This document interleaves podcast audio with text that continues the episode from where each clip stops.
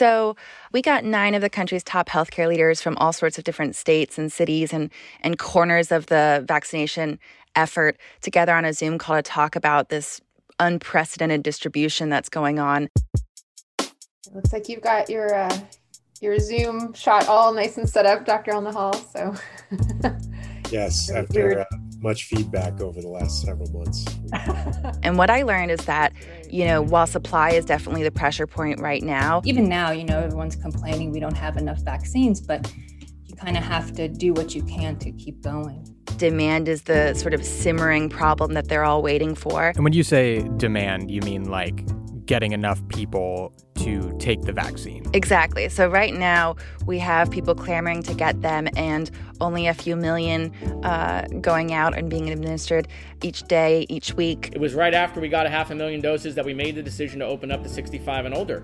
And then all of a sudden, doses disappeared in Tiberias. Right before week three, our allocations went to zero. We're soon going to be flush with vaccines. I know that's hard to believe, but it will happen. we have hundreds of millions coming in in the next few months. But then it becomes a problem of people who are skeptical of vaccination efforts, people who are hard to reach, who aren't part of the healthcare system, uh, who are distrustful of the healthcare system. They might not want it because they really think they're being uh, followed by a chip in their shoulder. I mean, one of my own staff in my previous clinic did not want it because she thinks it is being tracked by a, a chip those are going to be the last few people that we're really going to have to have thoughtful outreach plans for. And what goes into demand is going to increasingly have to do with racial and economic equity issues. Hey there, Pulse Check listeners. This is Jeremy Siegel, continuing our special series on the coronavirus outbreak. Today, I'm talking with Sarah Owermohle about the lessons health officials across the country have learned over the past couple months of vaccinations and the challenges that lie ahead in the fight to end the pandemic.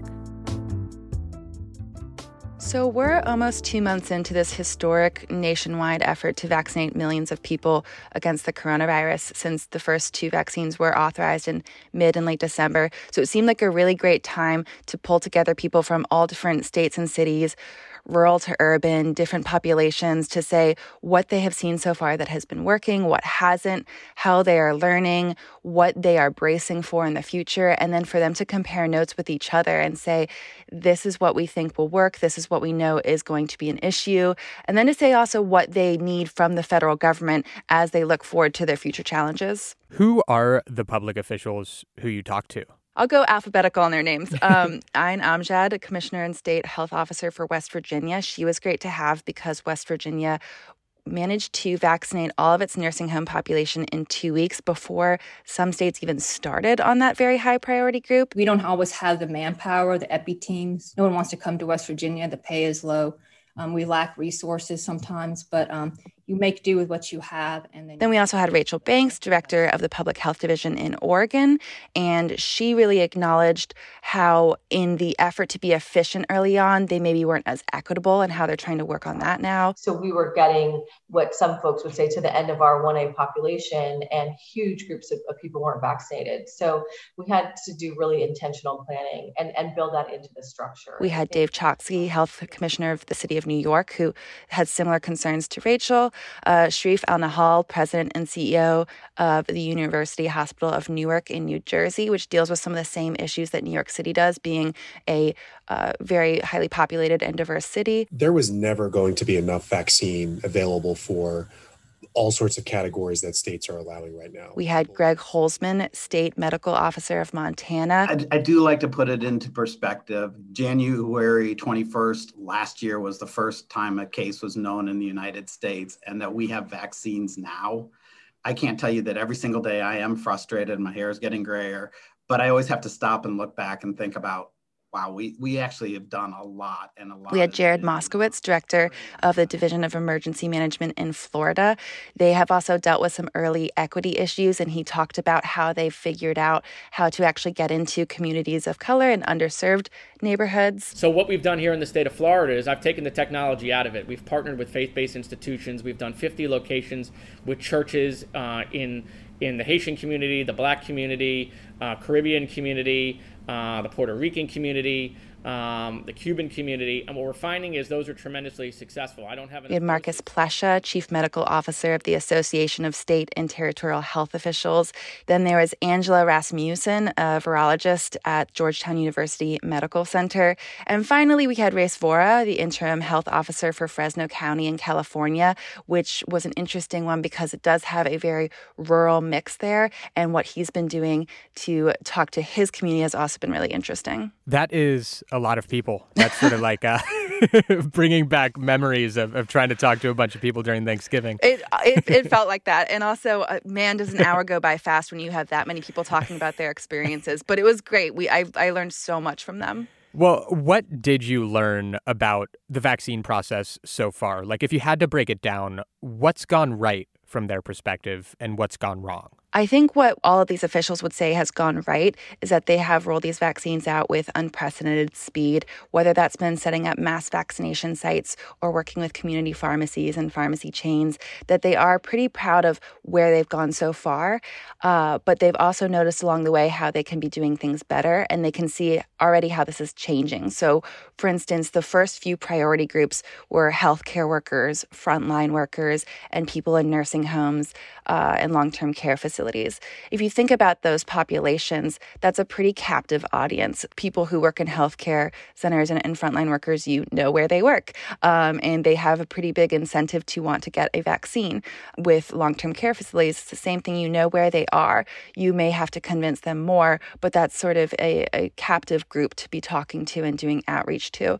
All of the people who spoke on these marathon Zoom calls acknowledge that it could very well get harder from here. There will be rural that are hard to get to, homebound people where you have to bring the vaccine to them, skepticism among groups that have been historically mistreated by or mistrustful of the healthcare establishment, and then all these conspiracy theories that abound anyway on the internet. We had already vaccine hesitancy issues in the US before the coronavirus vaccine, but now adding on to this political rhetoric over this past year that has harmed a lot of people's confidence in what has been a record breaking uh, development of vaccines. You mentioned that from talking with all these people, one of your big takeaways is that the problem's going to shift from not enough vaccines to not enough people who want them.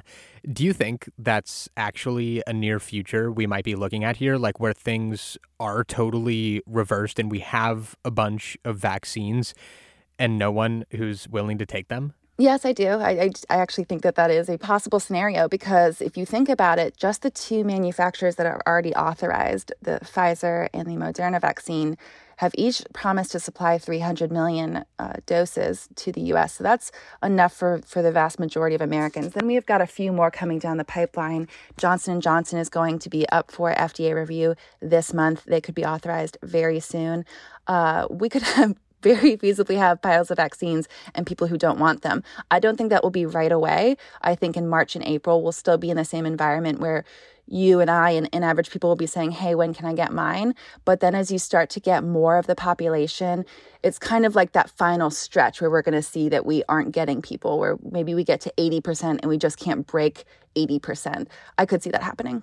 How much of a problem could that really be? Like, if you're someone who's thinking about all of this from a super individual or super personal perspective, and you're vaccinated along with, say, 80% of the population, but 20% of the population doesn't want to be, why should you care? Like, is that a problem for you at the end of the day?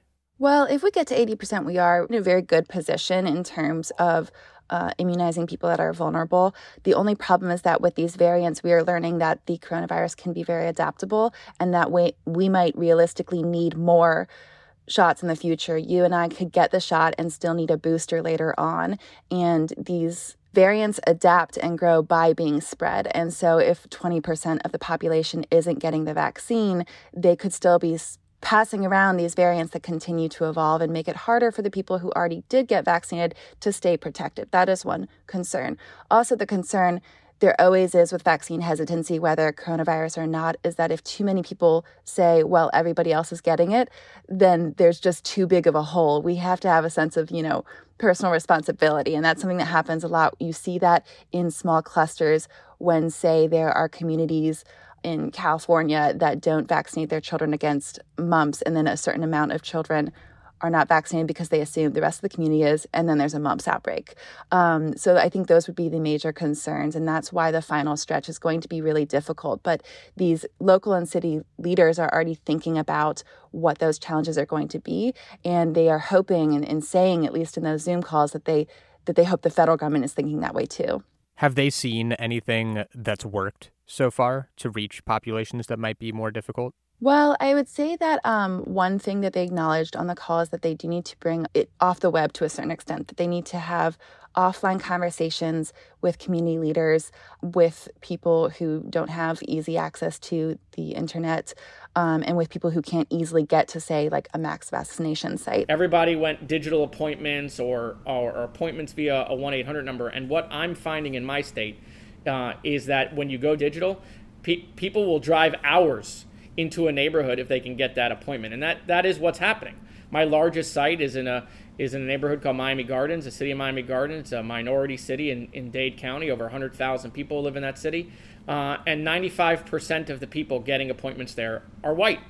Uh, they're not from Miami Gardens. And that, that site's doing over a 1,000 shots a day. So I think that one thing that they definitely have all agreed on is that community leaders really, really matter. What I would say is that the folks who have built loyalty and trust in the community for decades need to be engaged. And they've said that they've had a lot of good feedback from faith leaders and from community organizations, reverends like offering to get this live on Facebook to show their communities that this is safe and good. Um, and that's going to matter a lot more than I think people realize. One of the people on the call, Marcus Plescia, was saying that that that endorsement from someone you trust is better than any sort of PSA on, on television. Hmm.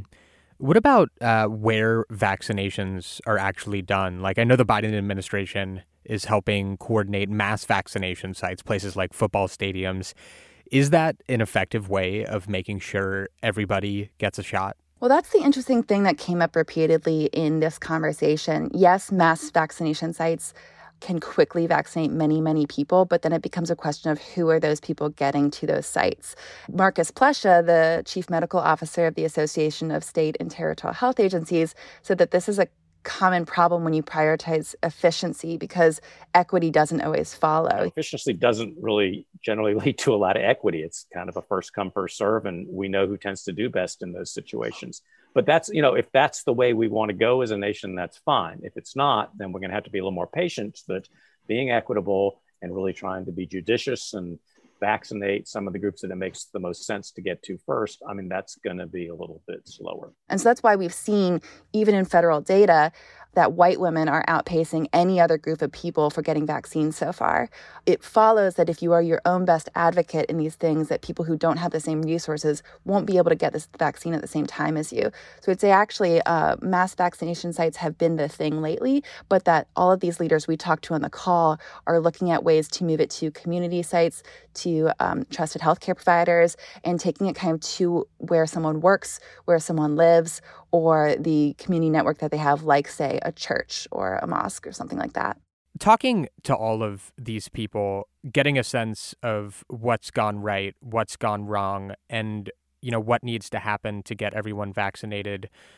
Would you say you have come out of this all more hopeful about the vaccination effort or more pessimistic about where it's headed and the barriers ahead? I would actually say more hopeful. Um, when everyone was talking, they were acknowledging mistakes and things that they need to do better. But that was gratifying to hear because it says that they're looking right now at their problems and fixing as they go and acknowledging that the effort is changing under their feet that you know we're evolving into these new methods that are going to be used uh, creative ways to solve this. The only thing that would worry me is that they did acknowledge that there's going to be some really complex messaging that will be happening in the future because of different vaccines that are coming that are quite varied compared to the Moderna and Pfizer ones already authorized, and because of the COVID variants that have emerged and how they will talk to people about what that does and if vaccines are still effective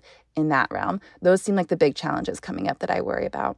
I know I do this every time we talk um, ask you about the timeline, but I'm curious, like, what you think now about the timeline at this moment, because at this point, we basically know how effective all the vaccines are in, in some way or another, right? Like, we're getting a real time look at how smoothly the vaccination process is going, what's going right, and what's going wrong. If you had to predict when, you know, we're all vaccinated and on the path to hopefully normal life, when is that? Well, um, I defer to what President Joe Biden and his officials have been saying that we should have vaccines available for everyone who wants them by July. Um, that does seem doable because of the amount of supplies that are coming in. Now, the key is just getting those into arms, especially for people who are hesitant. So, the key of his promises for everyone who wants them. The question now is does everybody want them? Um, but I would say that by July or August, we could really start to see some actual progress and, and some return to normalcy. And, and another really important part of that, that we have already seen begin to play out, is that confidence is rising as more people get the vaccine. So you didn't originally have a lot of frontline workers or nursing home staff getting the vaccine in the first run. But these state and city leaders were saying that as it's gone on, they are seeing those people wanting the shots. And that's really gratifying to hear. And that could go a long way towards actually hitting that like late summer goal of actually a lot of us are safe now.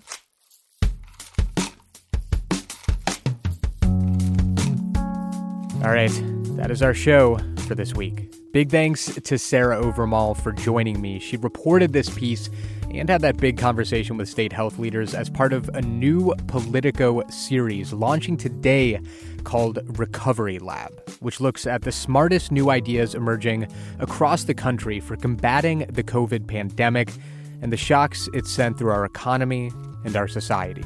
Be sure to check it out on our website, politico.com. Pulse Check's senior producer is Jenny Ament, and our executive producer is Irene Noguchi. I'm Jeremy Siegel. Thanks so much for listening, and we'll see you again next week.